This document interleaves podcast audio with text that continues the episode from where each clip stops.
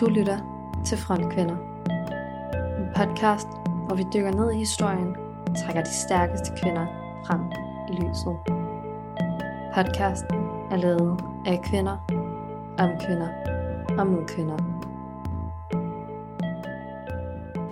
Hej og velkommen til sæsonens sidste afsnit af Frontkvinder.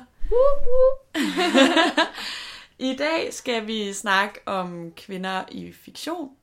Og jeg kan vist godt afsløre, at enten så har vi fiktive karakterer med, eller så har vi forfattere med. Så det bliver rigtig interessant.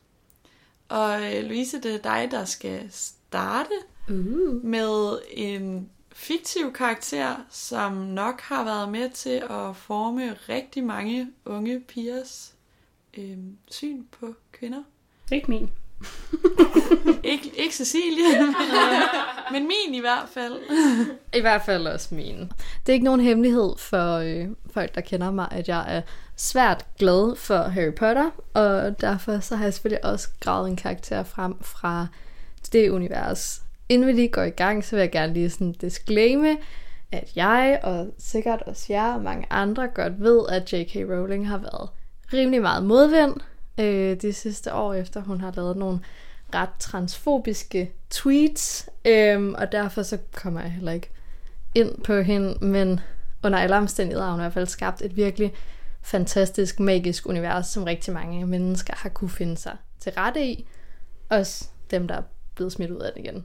Men tilbage til min frontkvinde. Der har selvfølgelig været rigtig mange op at vende, fordi der er mange stærke kvinder i det her univers. Men til sidst er jeg altså endt på den mest kendte, og hende, der også er en del af den ikoniske trio, der er i front, nemlig Hermione Granger. Hermione, hun er født i 1979 til to helt normale forældre. I Harry Potter-universet, så hedder det en mugler, og det betyder basically bare folk uden magiske kræfter. Og det bliver relevant senere hen i historien. Da hun er 11 år gammel, får hun præcis som alle de andre elever på Hogwarts School of Witchcraft and Wizardry.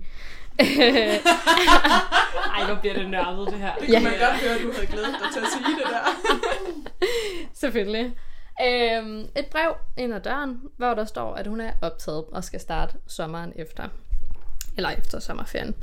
Øh, I toget på vej til sin første dag på den her magiske kostskole, så er det, at hun første gang møder Harry Potter og Ron Weasley, som bliver omdrejningspunktet for ja, basically resten af hendes liv faktisk. Deres venskab kører i starten ikke just på skinner. Hun virker enormt bedrevidende, øh, og de tager ret meget afstand til hende, men efterhånden, som man lærer hende bedre at kende, så finder man også ud af, at det gør faktisk rigtig meget hårdt arbejde og øh, studier bag hendes intelligens. De fleste kender nok hendes udseende som værende Emma Watson, som jo spiller hende i filmene. Men i bogen så starter hun faktisk med at være sådan en ret kajtet karakter, og sådan bliver beskrevet næsten som grim. Med sådan nogle kæmpe store øh, fortænder og sådan noget, altså tjuskede hår og sådan noget. Øh, indtil år 4, hvor hun får kastet sådan en besværgelse på sig, der gør, at hendes tænder vokser helt enormt meget, og da de så ligesom skal trylles tilbage til normal, så får hun lige lægen til at holde den lidt længere. Øh, og det gør jo bare alting for hendes udseende. det er også der, hun skal til juleball med Victor Crumb og sådan noget. Hun oh, så kommer ja. som den smukkeste gudinde nærmest nogensinde. Det er den årsag. I kan ikke uh, se det derude, men lille Louis, hun sidder og fortæller mig historien, fordi jeg ikke har set Harry Potter, eller læst Harry Potter. Det er nyt for mig, det her. Ja. viden. Men jeg er faktisk ret glad for, at de har valgt Emma Watson, fordi jeg synes faktisk, at hun er en rigtig god repræsentation af, hvem Hermione er. At sådan, hun er ikke den her sådan, kiksede, lidt grimme pige, men at hun faktisk både kan være sådan bogligt klog, men også enormt socialt intelligens, og alt i alt sådan virkelig likeable. Der er mega meget at fortælle om Hermione, men der er særligt en episode, som jeg synes er meget sigende om hende, som frontkvinde i det her med, at hun står op for sine egne meninger og for sine venner og for sig selv. Og det er i år 3, eller i den bog slash film, der hedder Fangen fra Azkaban.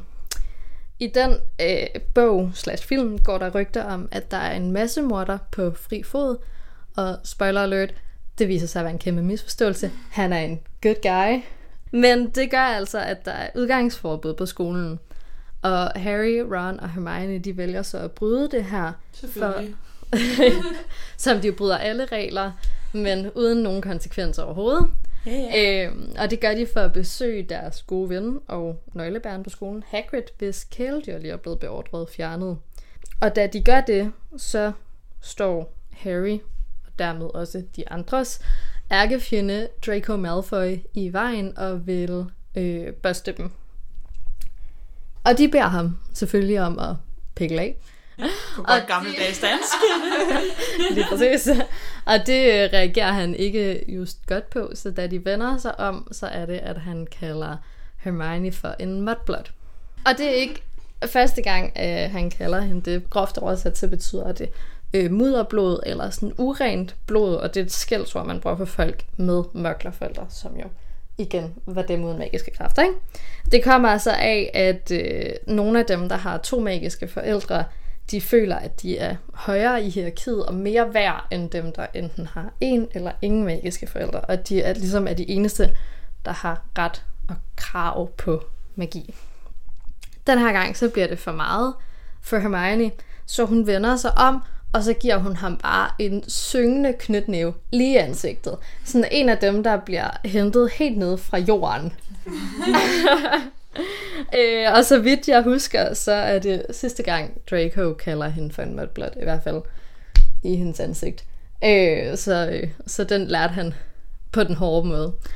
Og det er selvfølgelig ikke, fordi jeg sådan skal opildne til vold. Det er sjældent, at det løser noget som helst. Men jeg tror også, alle, der enten har set eller har læst den episode, øh, er enige om, at han fik præcis, hvad han fortjente. Så alt i alt, så har jeg taget Hermione med, fordi jeg synes, hun er et øh, stjerneeksempel på, at man både kan være stærk, sympatisk, klog og enormt vældigt på samme tid. Og så er hun virkelig også en, mange har kunne spejle sig i og identificere sig med. Og det leder mig hen til mit question of the day, som er, om, øh, om der er nogen af jer, der sådan har haft en fiktiv karakter, I sådan har følt, I kunne spejle jer i, eller sådan kunne se op til. Sådan lidt både og, kan man sige. Altså, jeg, hvis jeg ikke havde taget den frontkvinde, jeg har taget med, så, øh, så havde jeg nok tænkt mig at tage Katniss fra øh, Hunger Games. Jeg synes, hun er helt fantastisk, og jeg elskede det univers. Og der kommer også en ny film næste år. Glæder jeg mig helt vildt meget til. Øh, men jeg synes, hun er mega sej, fordi at hun jo repræsenterer alt det her med at kæmpe for sin familie og stå op for de mennesker, man elsker, og blive ved med at kæmpe, selvom at ja, oddsene er imod en. Jeg synes, hun er mega sej. Så det kunne jeg godt have fundet på, men nu har jeg så valgt den anden. Men, men hende var jeg ret inspireret af. Jeg synes, hun var, hun var ret fed. Og det var også lige sådan den periode, hvor at, øh, hvad var det i sådan 6., 7., 8. klasse, Altså, hvor at man stadig var lidt sådan i det der lidt barnlige, men også at man var ved at blive lidt mere voksen, så passede det her univers sådan rimelig godt. Øh, og der passede hun også sådan aldersmæssigt. Jeg tror, hun er 16 i filmen. Noget i den retning i hvert fald. Ja, det tror jeg, du har ret i. Ja. Ja, men jeg er ret sikker på, at hun er omkring 16. Det er i hvert fald... Jeg synes, Så vidt jeg husker, det, det er de sådan... De er på... Ja, jeg mener nemlig, at ikke indtil de bliver 18, at de er med i de her trækninger til den her Jo, det er nemlig, Hunger mens de er Games. børn endnu, og hendes, hendes lille søster er jo sådan noget 13. Nå ja, fordi det er første gang, hun kan komme Ja, lige og det er i sådan en absurd lav alder. Ja, lige Ja. ja. præcis. Ej, hun er også god. Ja. Det har, jeg har virkelig også både læst og set meget Hunger Games. Mest læst. Jeg synes ikke filmene levede nær op til. Nej, bogen er meget bedre. Ja, men det er det jo i 110 de procent. fleste tilfælde. Ja, sådan er det også med Harry Potter. Ja. jeg sige. Jeg synes, de har klaret det ret godt med filmene med Harry Potter, men der er bare så meget, der går tabt, som er super ærgerligt. Blandt andet det med Hermione's tænder. Jeg tror, Hermione faktisk må være min. Altså, jeg læste, jeg startede Harry Potter, da jeg var sådan noget 10-11 år gammel. Så var min mor sådan, så må du læse de fire første bøger, fordi du er ikke gammel nok til at læse resten. Altså, resten er jo ikke nær så uhyggelig, men fair. Mm, ej, jeg vil sige, at det bliver rimelig dark til sidst. Men jeg synes sådan, Fangen fra Azkaban og sådan noget, den, altså, den er ret, det er lidt... ja, ja, Altså, jeg synes, jeg synes etteren var uhyggelig, fordi ja. jeg har en vanvittig fantasi. Ja, men det er også, og, og det har man også, når man er sådan noget 10 år gammel. Så den, den, ja, men jeg synes i hvert fald, at det var, altså, det var virkelig bare sådan et... Jeg tror, det er en af de første, og måske også nok en af de eneste bøger, hvor jeg virkelig bare har kunne se filmen spille inden for mit øh, indre blik, selvom at, at jeg ikke havde set filmen, fordi det synes min mor også var for uhyggeligt. Jeg var kun læse bøgerne, for så kunne jeg selv forestille mig det. Øhm, og så tror jeg bare, at, at at de, gav mig så meget, og sådan det der med Hermione, ja, ligesom du siger, sådan, man kunne virkelig spejle sig i hende, identificere sig med hende, også fordi, øh, for mit vedkommende i hvert fald, jeg startede med, altså jeg lærte mig selv at læse og skrive og regne, inden jeg startede i skole, så der med, at der var en intelligent pige, som alligevel godt kunne blive populær i gåseøjne og sådan noget, det satte sig bare hos mig, tror jeg, Mm. øh, og hjalp mig til sådan at finde ud af, hvor jeg stod henne i livet på det tidspunkt. Så det synes jeg var mega fedt. Mm. Så jeg tror faktisk, hun må være min. Man kan også sige, at det er tit sådan med de der karakterer, at enten så er man det ene eller det andet. Mm. Altså enten er man nørdet, eller også så er man den smukke populære. Ikke? Ja. Så det var fint nok at få den der kombi. Ja, hun var nemlig begge dele. Mm. Ja. Hvad siger du? Har Ja. du nogen? Det ved jeg faktisk ikke. Det tror jeg ikke, fordi jeg havde super svært ved overhovedet at finde en til i dag, fordi jeg tænkte sådan, hvem har jeg egentlig sådan som rollemodel, eller sådan frontkvinde inden for det? Jeg tror, jeg, det, altså, jeg kunne jo rigtig godt lide Hannah Montana, da jeg var lille. Men jeg tror bare, at jeg ved ikke, og jeg vil ikke sige, at hun er sådan frontkvinde inden for fiktive karakterer. Jeg tror bare, jeg synes, jeg blev grebet af, at, at det sådan, den sag var, at, at hun ligesom holdt fast i sig selv, selvom hun blev mega kendt. Det synes jeg var meget hyggeligt. Og så troede jeg faktisk også, at, øh, at, at det var to forskellige i lang tid. Jeg havde forstået, at det var det samme. Jeg havde en diskussion på et tidspunkt faktisk med min veninde. Øhm, hun boede over i USA på det tidspunkt, og vi skulle til sådan et badeland, og så havde jeg sådan Hannah Montana håndklæde. Og så sidder vi i bilen, og vi blev faktisk ret uvenner over, at hun sagde, prøv at det er den samme. Og jeg sagde, nej, det er to forskellige. Fandt så senere ud af, okay, det er den samme. Men, men man ser det jo sådan i første afsnit. Jeg har lige, næsten lige genset Hannah Montana, og sådan i første afsnit er det, at Lily afslører hende i at være Hannah Montana. Jeg ved ikke, hvorfor jeg troede det. Altså, jeg, det ved jeg, kan ikke Men man så dem jo ikke i rækkefølge dengang. Det var bare det afsnit, der var på Disney Channel. Jeg kan, Ja, jeg kan faktisk rigtigt. ikke huske, hvorfor. Jeg var bare 100% sikker på, at det var to forskellige. Men det var mere... øhm, jeg tror, at jeg troede, det var to forskellige, der spillede hende. Altså, jeg tror godt, jeg havde forstået, at i serien forvandler hun sig, men jeg troede, at det, du ved... Hende, der spillede han Montana, var en person, og hende, der spillede sådan... Men så skulle det vi- ligne, at det var den samme agtige. Det tog mig også ret lang tid at finde ud af, at, at den ægte, altså det var Miley Cyrus. Jeg var sådan, hun hedder Miley Stewart, og det gør hun altså i virkeligheden. Det var jo også totalt forvirrende. Det var jo, Ja. hun hed de samme. Mm. Altså, og hendes Og far hendes også far, var med. og og hendes hed- far var hendes far, og hendes gudmor var hendes gudmor. Ja, og sådan noget. Og de havde, og han havde også det samme, men de havde... Men hendes gudmor var jo sig selv. Det er rigtigt nok. Ja, det er også forvirrende, når man ikke er så gammel. Men der er jo ikke noget at sige til, at hun har haft lidt svært ved at smide Hannah Montana. Altså, der skulle de måske også lige, dem der har skrevet den, været sådan, er det en pissegod idé, at hun hedder det samme, og hendes far spiller hendes far, og hedder det samme, og hendes gudmor spiller hendes gudmor. It's all about the money. Dolly Parton. Der var hun Ja. måske... Er succes. Ja, jo jo, men der var hun måske... Altså, det var jo også en af de første sådan... Øhm, Udover That's So Raven og sådan noget, som virkelig også bare blev en kæmpe succes. Og jeg tror ikke, man havde tænkt så langt på det tidspunkt. Jeg tror måske, man tænker lidt længere i dag. Og sådan. Ej, de Ja. havde så mange gode, gode ting på Disney Channel. Mm. Det havde Det de er derfor, virkelig. man har Disney Plus, så man kan gense det hele. Ja. Ej, ligger det Magi på Waverly Place. Nej. Det ligger I også på rock Disney Plus. Nej. Ja, det, jo, det gør. Og øh, øh, hvad hedder det? The Sweet Life gør Ja. også. High School Musical, ikke? Altså, den er bare... Den bliver aldrig dårlig. Jeg kan toeren udenad. Jeg Og kan, jeg forstår simpelthen ikke, hvorfor du synes, Toren er den bedste. Den eneste DVD, jeg havde af dem, det var toeren, fordi min søster havde et og treeren. Og så var det ligesom sådan, når vi skulle se High School Musical, så måtte jeg aldrig låne hendes. Altså, jeg tror ikke, det kan tælle så mange gange, jeg har set High School Musical 2. Fordi vi havde den nemlig også på DVD, ja. og jeg så den. Altså, jeg tror, jeg havde en sommer, hvor jeg bare, eller flere sommer, hvor jeg bare så den hver dag. Ja, og så blev man bare så ked af at finde ud af, at han havde sendt nogle nøgenbilleder. Ja, Ej, hvor var det bare et trist øjeblik i mit Hvad? liv. Jo, det var det derfor, de stoppede jo med at være kærester. Så han jo sendt, de var kærester i virkeligheden. Ja, ja. Så han sendt nogle nøgenbilleder til, var det noget med en eller anden for, fra produktion, et eller andet med produktionen. Der var nogen i hvert fald, der, der havde fået nogle billeder af hende. Eller det kan også være, det var en anden. I don't know. Han har i hvert fald sendt nøgenbilleder af hende. Og så var de ikke kærester mere. Jeg ved ikke, om det var efter, de var ikke var kærester mere, eller om det var øh, før. De var i hvert fald ikke kærester efter. Og så... Det kan jeg fandme godt Ja. forstå. Og, Fordi så, det var jo øh, så magisk, at de også var kærester i virkeligheden. og, det Ja. var jo der, og det var jo derfor, der var jo meget sådan, om hun overhovedet fik lov til at være med i træerne, og om han også gjorde. Det var jo, det var jo fordi, de var sådan... Nå, Det var, ikke gået, det var ikke gået i dag, hvis han havde set nøgenbilleder af hende. Nej. Så var han Nej. blevet smidt ud på røv og albu. Men det var virkelig, jeg kan huske, det var meget op til diskussioner dengang, han skulle, om han skulle, jeg tror også, det var med hende, om de begge to om, skulle have lov til, for det var jo bare et super dårligt forbillede, at de overhovedet, ja. at hun, Mm. at både at han sender dem, men også at hun tager nogen og sender til ham og sådan noget. Det var, ja. det var også håbløst. Ja, og hvis der. man så ser sådan Johnny Depp, som blev anklaget for ting og bare blev smidt ud, før der overhovedet var noget, der var blevet besluttet, eller sådan...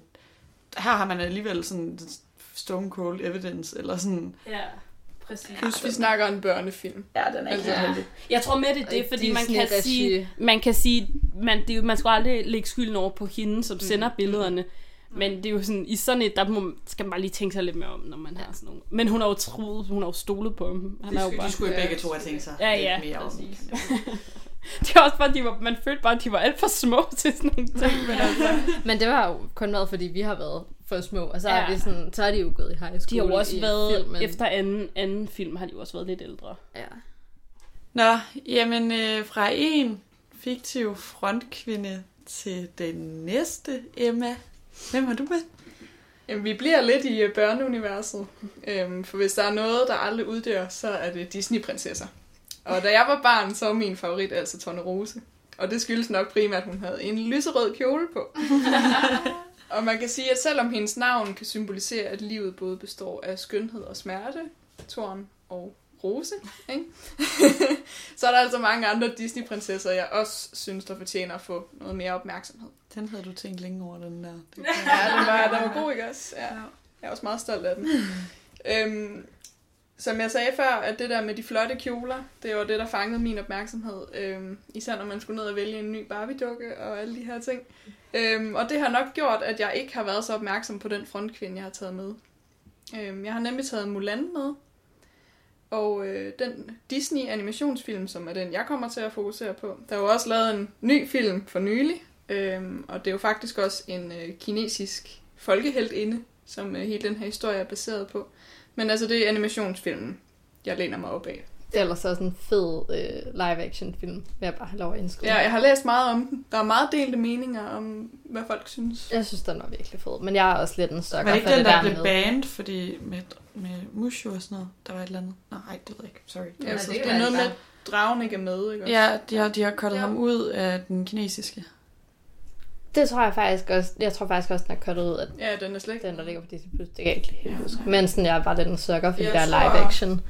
Mulan har fået en anden hjælpefigur i live-action-filmen. Ja, okay, nå, men det kan godt være, at de endte med at lave det hele om, fordi at de fik det at vide, så jeg kan bare huske, der var mega meget drama om Mushu. Hvorfor, hvorfor måtte han ikke være med? Det var noget med, at, at mm, jeg kan ikke huske, om det var dragen, eller om det var navnet, der symboliserede noget med død, eller der var et eller andet. Ja, hans navn betyder vist død. ja. Det synes jeg godt, jeg kan huske fra og det giver jo god også. mening fra tegneserien, i og med, at han ligesom med hendes forfædre og sådan noget. Ja. Men jeg tror, at, at det vagt ret meget opsigt, og det ville de ikke vise. Sådan som jeg lige husker det, men jeg er ikke 110% sikker. Det er langt siden jeg læste.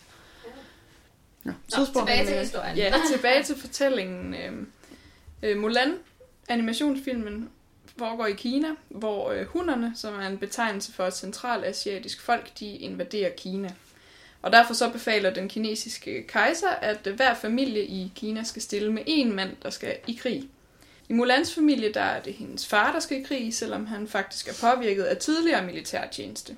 Mulans mor er knust, og øh, derfor så kan datteren her ikke bære at skulle sende sin far afsted, så derfor beslutter hun sig for at træde i hans sted. Men øh, det er jo kun mænd, der må melde sig til hæren.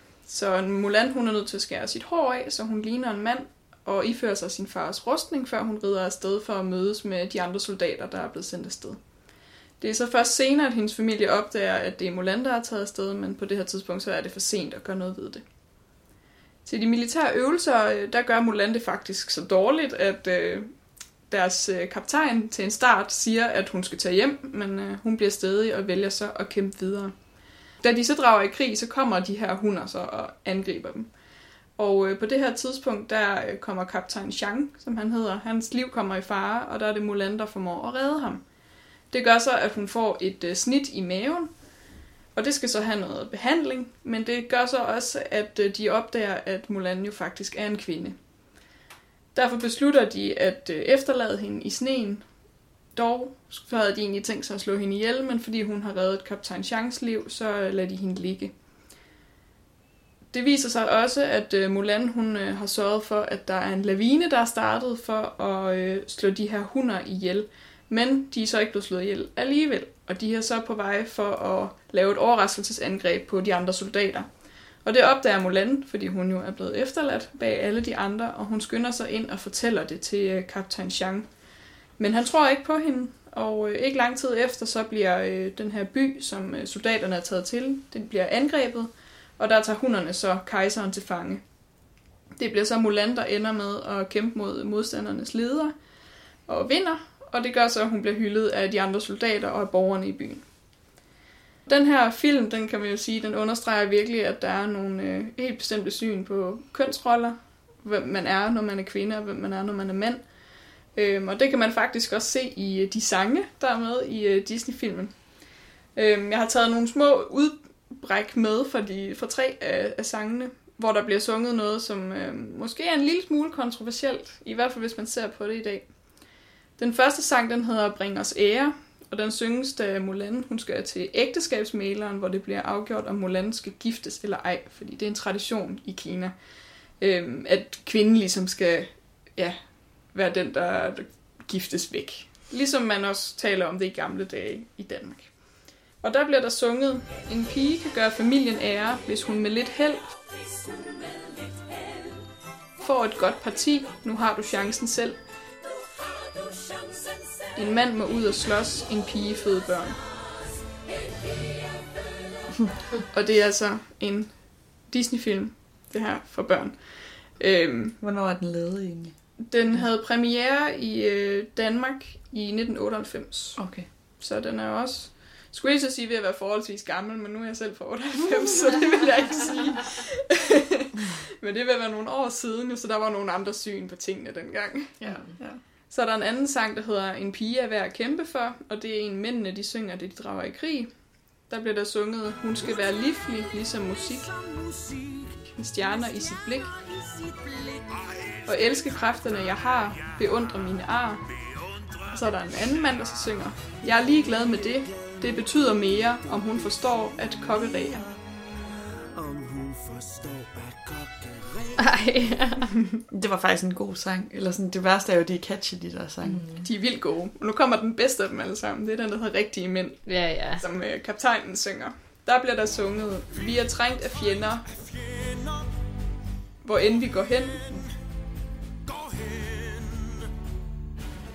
Hvad skal jeg med kvinder, når jeg bad om mænd?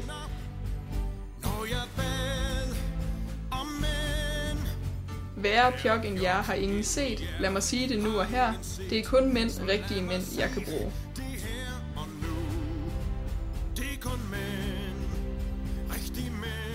Var ikke gået af. Nej, det er sjovt, fordi man har jo slet ikke tænkt over det, men det er jo faktisk lidt, øh, altså, næsten decideret usmageligt. Ja, det, det er lidt vildt. Der er mange af de der ting, der er givet ud i dag. Der er jo også altså, hele ideen med eventyr, hvor prinsen skal redde prinsessen, og altså sådan, det hele er jo meget, at de der piger der, de ikke kan noget selv.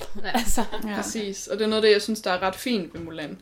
Øhm, fordi nogle af de temaer, der sådan bliver taget op i den her film, det er det her med, at, at Mulan hun ikke lader sig definere hverken sit køn, men heller ikke sit udseende. Fordi på trods af, at Disneys prinsesser jo normalt er de her næsten overnaturligt smukke kvinder. Hvis vi nu igen tager Tornerose, hun hedder jo Sleeping Beauty på engelsk, øh, og så er der også skønheden af udyret. Øh, så bliver det smukke udseende ikke sådan den afgørende faktor i Mulans liv. men de har stadig lavet de der sange. Det er stadig med i sangene, og det er stadig, kan man sige, det traditionelle i, at hun skal giftes væk i starten. Der er det også det her med, at hun skal klædes flot på og have den her hvide make-up. Åh, oh, det kan jeg godt huske. Ej, uha. Ja, og sat håret op og alle de her ting. Det fortæller måske også noget om, hvorfor hun har kunne snyde sig til at være en mand. Fordi de jo så har fremstillet hende som ikke værende lige så smuk som traditionelle Disney-prinsesser. Ja. Så Hun var jo også, eller sådan, hun blev også fremstillet som mm, en drenge dreng, ja. eller en drengepige, undskyld. Ja.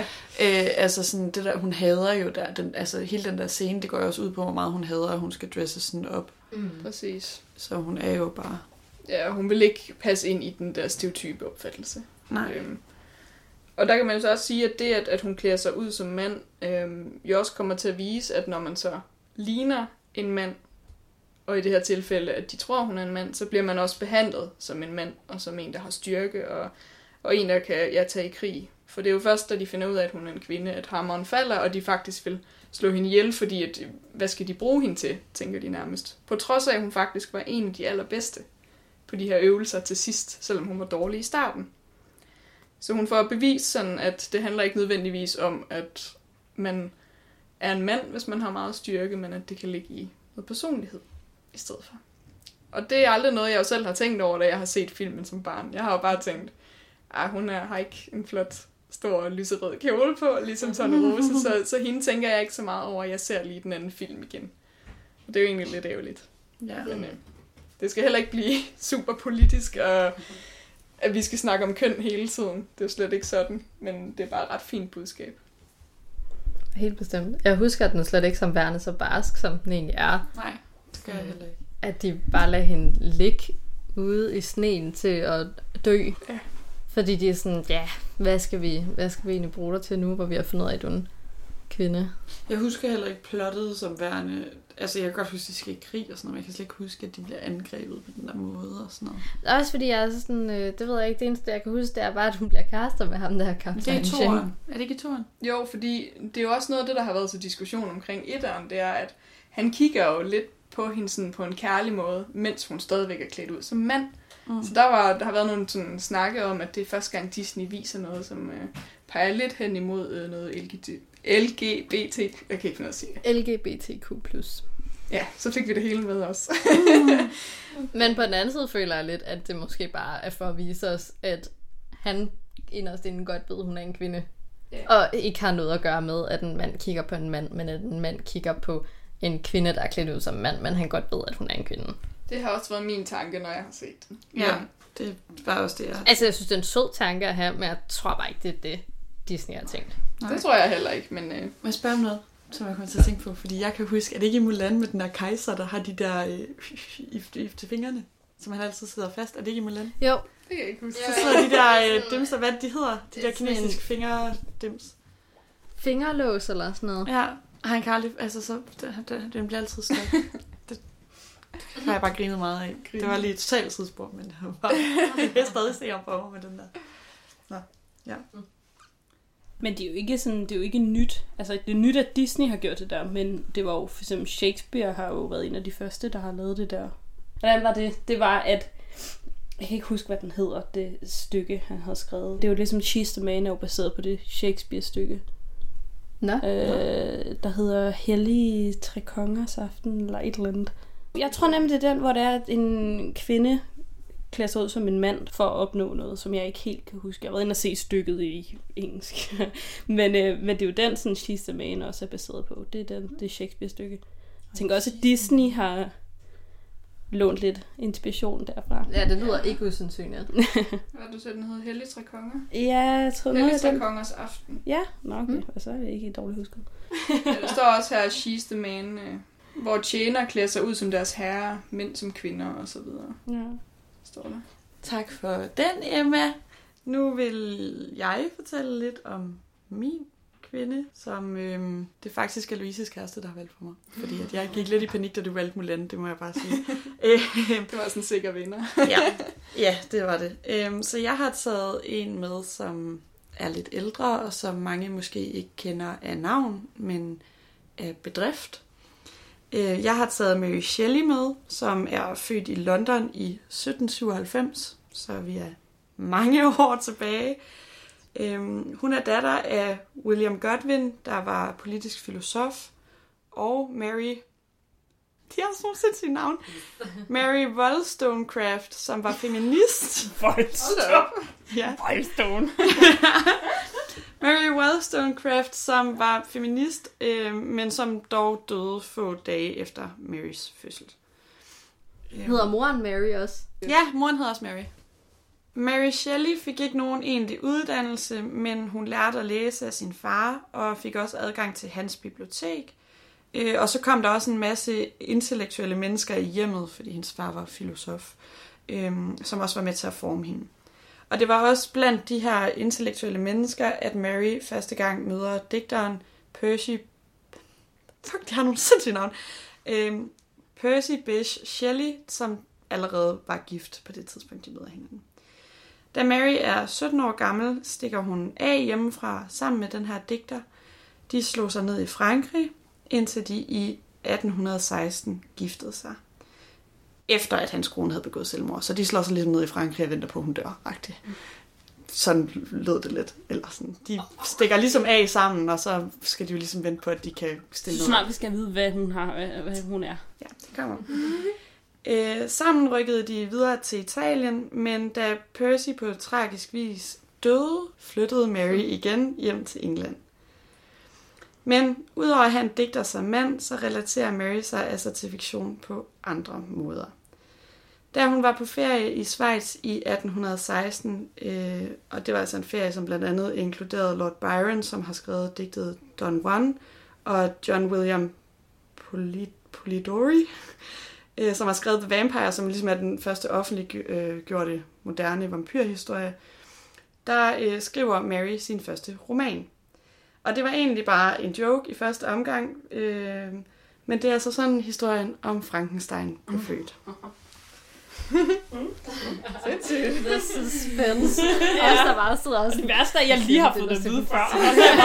Jeg ved stadig ikke, I, I forordet, i sit eget forord til bogen, det bliver relevant senere, men øh, der forklarer hun, at øh, vennerne på den her ferie lavede en konkurrence om at skrive den bedste gyserhistorie.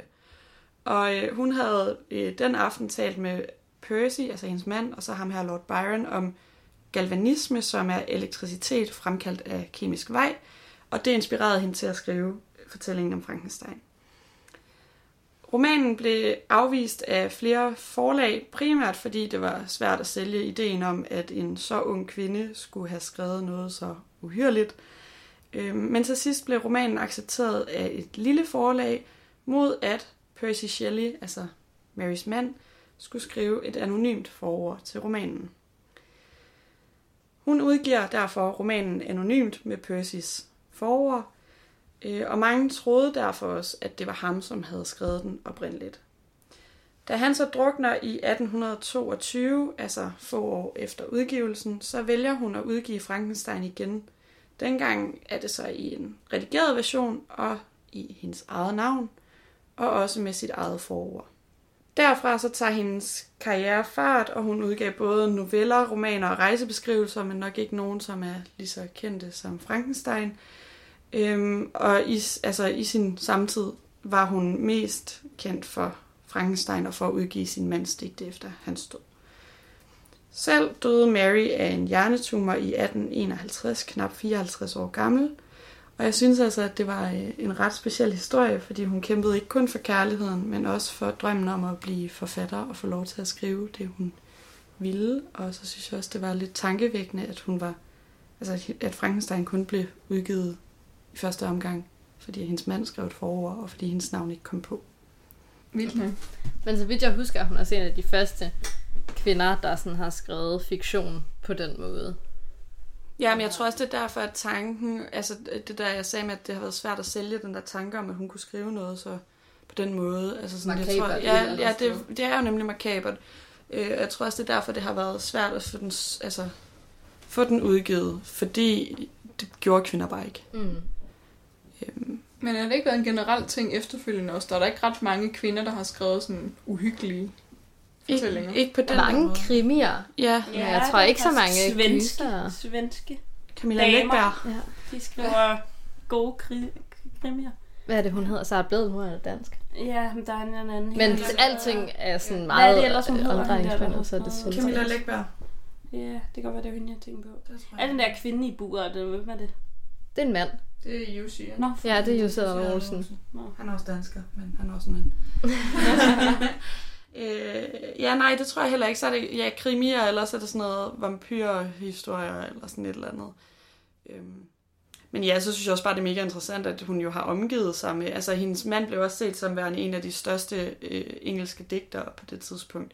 Så hun har jo omgivet sig med en masse kendte forfattere og digtere, som nok primært har været mænd, fordi det har været hans omgangskreds, af hvad jeg lige kunne forstå. Som jo faktisk også har accepteret hende som forfatter. Altså, de har jo inddraget hende i deres konkurrence. De kunne lige så godt have sagt, ah, makker, Mm. det er kun for mænd, det her. Altså, sådan, de har jo også kunne se noget i hende, tænker jeg. De har nok også været lidt mere sådan socialt intelligente. Og Nok apropos, også Og så har hun jo også haft opbakning hjemmefra af sin far. Mm. Altså, hun, jeg tror ikke, det var meget normalt at få en uddannelse på den tid, eller lære at læse som kvinde. I den grad, hun gjorde i hvert fald. Jeg har faktisk ikke læst Frankenstein. Jeg har den stående i min bogreol. Fordi jeg er sådan, det er sådan en, man skal have stående. Jeg har heller ikke læst den faktisk. Jeg har kun set film. Men det er jo sådan noget med, at den er inspireret af sådan en, en eller anden videnskabsmand, som, som prøvede at sætte strøm til sig selv.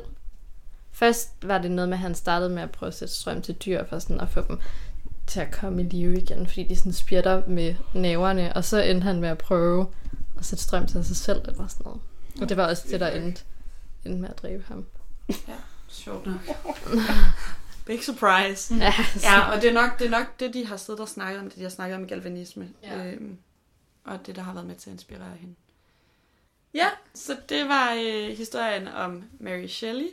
Sæsonens sidste frontkvinde bliver bragt til jer af Cecilie. øhm, og, Bagt i samarbejde med Cecilie Tarp og frontkvinder. øh, nej, sæsonens sidste frontkvinde har du taget med, Cecilie, og øh, hun er jo lige lidt senere født end, end min frontkvinde, men er alligevel ret tæt på. Så det glæder vi os til om. Nu har jeg jo fået kritik nogle af, af nogle af de andre gange om, at jeg tager øh, folk med, som man ikke ved, hvem er. Men hende her, hende ved jeg godt, hvem er. Øhm, og mit grundlag for at tage hende med er, at til trods for, at hun faktisk er en af Danmarks mest kendte forfattere, eller var, men hun er stadig kendt, øh, så vidste jeg faktisk ikke særlig meget om hende, og øh, det vil jeg gerne. Jeg har taget Karen Bliksen med i dag, og hun blev født i 1885. Hun var en dansk digter, forfatter og historiefortæller. Og hun skrev under pseudonymerne Isak Dinesen, Osekala og Pia Andres. Ej, det var lidt. Okay, den tager vi bare. De fleste kender hende nok øh, mest fra hendes bog, Den afrikanske farm. Karen Bliksens øh, barndom, hvis vi lige skal tilbage dertil, var øh, god. Det er beskrevet som om, at hun aldrig rigtig manglede noget, og at hun fik masser af kærlighed fra sin mor og mormor, som opdragede hende og hendes fire søskende, efter at faren Wilhelm Dinesen, som var i politik, han begik selvmord, da Karen var 10 år gammel. Hun kom fra en familie med penge, der både indebar en øh, stab af tjenestefolk, barnepiger og lange rejser til Skotland, Paris og Rom. Så hun manglede i hvert fald ikke noget. På Rungsid Lund, som var det familiens herregård hed, skrev hun sit første skuespil, Hovmod står for fald, som blev opført med familie og venner i hovedrollerne. Cute. Ja, det er lidt sødt. I årene efter skrev hun flere fortællinger, og da hun blev 24, forelskede hun sig i sin første store kærlighed, baronen Hans von Blixen Fineke, som var hendes halvfætter. Han var dog adelig og eftertragtet, og øh, det var hun ikke. Eller jeg ved ikke, om hun var eftertragtet, hun var ikke adelig. Hun var faktisk så forelsket i ham, at hun en dag overvejede at skyde sig selv i foden, så hun kunne slippe for at tage med på familieferie, og i stedet se ham ved et hestevedløb. okay, dumt. Jeg har lige et spørgsmål inden. Hvordan ved man det der? Der er skrevet store bøger om hende. Jeg har været til foredrag om hende Men for et om, år at, siden. at hun ville skyde sig selv i Det er. Fordi der har hun sagt. skrevet, hun har jo dagbøger og breve og alt muligt. Man ved alt muligt om hendes liv. Ham, der har skrevet det her, der, der er en, der har skrevet, en forfatter, der har skrevet sådan en her grandebog, Mm. som øh, hedder Løvinden, som, altså, den er så stor kun om hende. Ja. Gud, er den Og den er hende? baseret på dagbøger og breve og... Øh, Ja, det kender jeg da egentlig godt. For at slippe tankerne om Hans, tog hende og hendes søster Inge Dinesen til Paris. Om det lykkedes at glemme Hans på turen, det melder historien ikke noget om, men et par år efter blev Karen atter forelsket. Denne gang i Hanses tvillingebror, Ej. bror von Bliksen Finike, som jo altså også var hendes halvfætter. Hvem der hedder broren bror? Han, Ja. Broren hedder bror, Ej, jeg yes. elsker, når sådan noget sker. Det er så fedt. Den 14. januar 1914 rejser hende og bror for første gang til britisk Øst, Østafrika, som det hed dengang, og blev gift. Hun blev derved bagnisse Bliksen. Ægteskabet var dog ikke lutter lavkage, for bror var hende utro, og de blev skilt igen i 1925. Så de var gift i 11 år. Okay, så hun kunne ikke få ham, hun egentlig gerne ville have, så hun Ja. tager bare tvillingen. Det kom også meget bag på familien, at hun endte med at tage tvilling i stedet for. Men det gjorde hun altså. Hold da op. Inden de blev skilt, nåede han da lige at give hende syfilis. Ej, du har også bare skrevet det helt håbløst. Okay. Hvis ikke de skulle give, øh, skilles i forvejen, så... Så skulle de det, det, det. Nå. Øh, inden de blev skilt, nåede han da lige at give hende syfilis, som blev en lang og hård kamp for hende at blive kureret for. Det medførte dog, at hun blev ufri... ufri det medførte, medførte, det medførte dog, at hun blev ufrivilligt barnløs. I sin tid i britisk Østafrika ejede og drev Karen Bliksen en kaffeplantage, og om livet i Afrika skrev hun, her om sider et sted, som var i stand til at give den frihed for alle konventioner. Her var en ny form for frihed, som jeg indtil da kun havde fundet i drømme. Så her kan man virkelig fornemme, at det er altså et sted, hvor hun virkelig bare har fundet den her frihed. I Afrika mødte hun en ny mand, som hun udviklede et nært venskab til, og senere en kærlighedsaffære. Hun forelskede sig nemlig i den engelske jæger Dennis Fink Hatton, som boede hos Karen, når han ikke var på safari. Han døde dog i et flystyrt i 1931, og det blev en af grundene til, at Karen igen vendte hjem til Danmark. Sammen med den økonomiske depression efter Wall Street-krakket i 1929 og den fejlslagende kaffehøst. Hun må derfor opgive sin højt elskede farm. Må jeg sige noget om den farm lige hurtigt? Må Ja. lige indskyde bonusfakt? Den, altså farmen, i, den ligger jo i Nairobi, eller lige uden for Nairobi by nu. Øhm, og jeg har været på rundvisning dernede, og de siger sådan, det har aldrig været et godt sted at dyrke kaffe. Altså det ligger for højt, og det er for vådt, og det er for alt muligt. Det er slet ikke et godt sted, så den var ligesom lidt Dømt på forhånd. Dømt på forhånd. Ja, ja, så det der med den fejlslagende kaffehøst, ærgerligt bærgerligt. Altså hvis Det kan være, det har været sådan gentagende fejlslagende mm. Ja, ja, og ikke det, bare var et det, enkelt også, det var det også. Det var det også. Øhm, tilbage i Danmark var Karen altså en såret kvinde. Hun havde stadig syfilis, som kun var blevet delvis kureret, og Dennis død havde taget hårdt på hende. I Afrika var hun blevet behandlet med kviksølvtabletter mod øh, sin syfilis, Oh. som dog ikke havde virket, Surprise, surprise. og hun fortsatte kampen for at blive rask i Danmark i de følgende 17 år. Det var først, da hun vendte hjem til familien Skov, som hun nu havde overtaget fra sin mor, at hun skrev bogen Den Afrikanske Farm i 1937, udgivet under pseudonymet Isak Dinesen. Bogen blev hendes mest kendte og succesfulde bog og handlede om hendes tid i Afrika. Under 2. anden, under 2. verdenskrig, mens Danmark var besat af tyskerne, skrev hun gyserromanen Gengældelsens Veje under pseudonymet Pierre Andressel, og jeg formoder, at det måske var på grund af frygt for tyskerne, at hun måske skrev det, men jeg- ved det faktisk ikke. Hun døde i en alder af 77 på Rungsted Lund, det samme sted, hun havde startet sit liv. Hun vejede kun 35 kilo ved sin død på grund af en mavesårsoperation, som højst sandsynligt kunne lede tilbage til smitten med syfilis og den årlange kamp for at blive rask. Ej, hvor ubehageligt. Shit, man. Hej, bror for fan. Hun har godt nok ikke været en heldig kvinde. Nej, hendes kærlighedsliv har i hvert fald... Øh... Men sjovt, at hun ikke er død af det der kviksøl, egentlig. Jeg har så mange bonusfacts. Jamen, tell them. Som vi har snakket om før, så har du jo været i Afrika. Så har jeg været i Afrika. Jeg har jo været i Afrika. Nej, men øh, når man er nede ved øh, hendes hus, altså for det første, når man kører ind mod hendes hus, så alt i området hedder jo Karen. Mm. Altså supermarkederne hedder Karen først, og vejene hedder Karen, og bydelen hedder Karen, og alt de er så stolte af Karen Bliksen dernede også. Ret stort. Ja, øh, og så øh, fra hendes hus, apropos da Dennis han styrte ned, han styrte ned i det, der hedder Ngong Hills, og Ngong det betyder knor på dansk.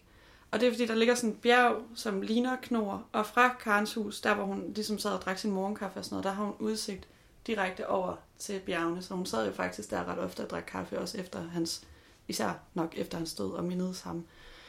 Og så var hun jo også bare mega sej på alle andre punkter, sådan, altså når man, traditionelle afrikanske hjem, det er jo øhm, langt fra det danske, men altså indretningen hos Karen er bare, altså i hendes hjem dernede, er bare så dansk, og danske vitrineskaber, dansk stel, og så havde hun køkken, øh, hvor at de her øh, køkkenmedhjælpere, hun havde jo staff dernede, øh, de øh, serverede dansk, altså hun fik dem til at servere dansk mad, og sådan noget, så hun holdt, holdt stadig fast i det danske, da hun var dernede.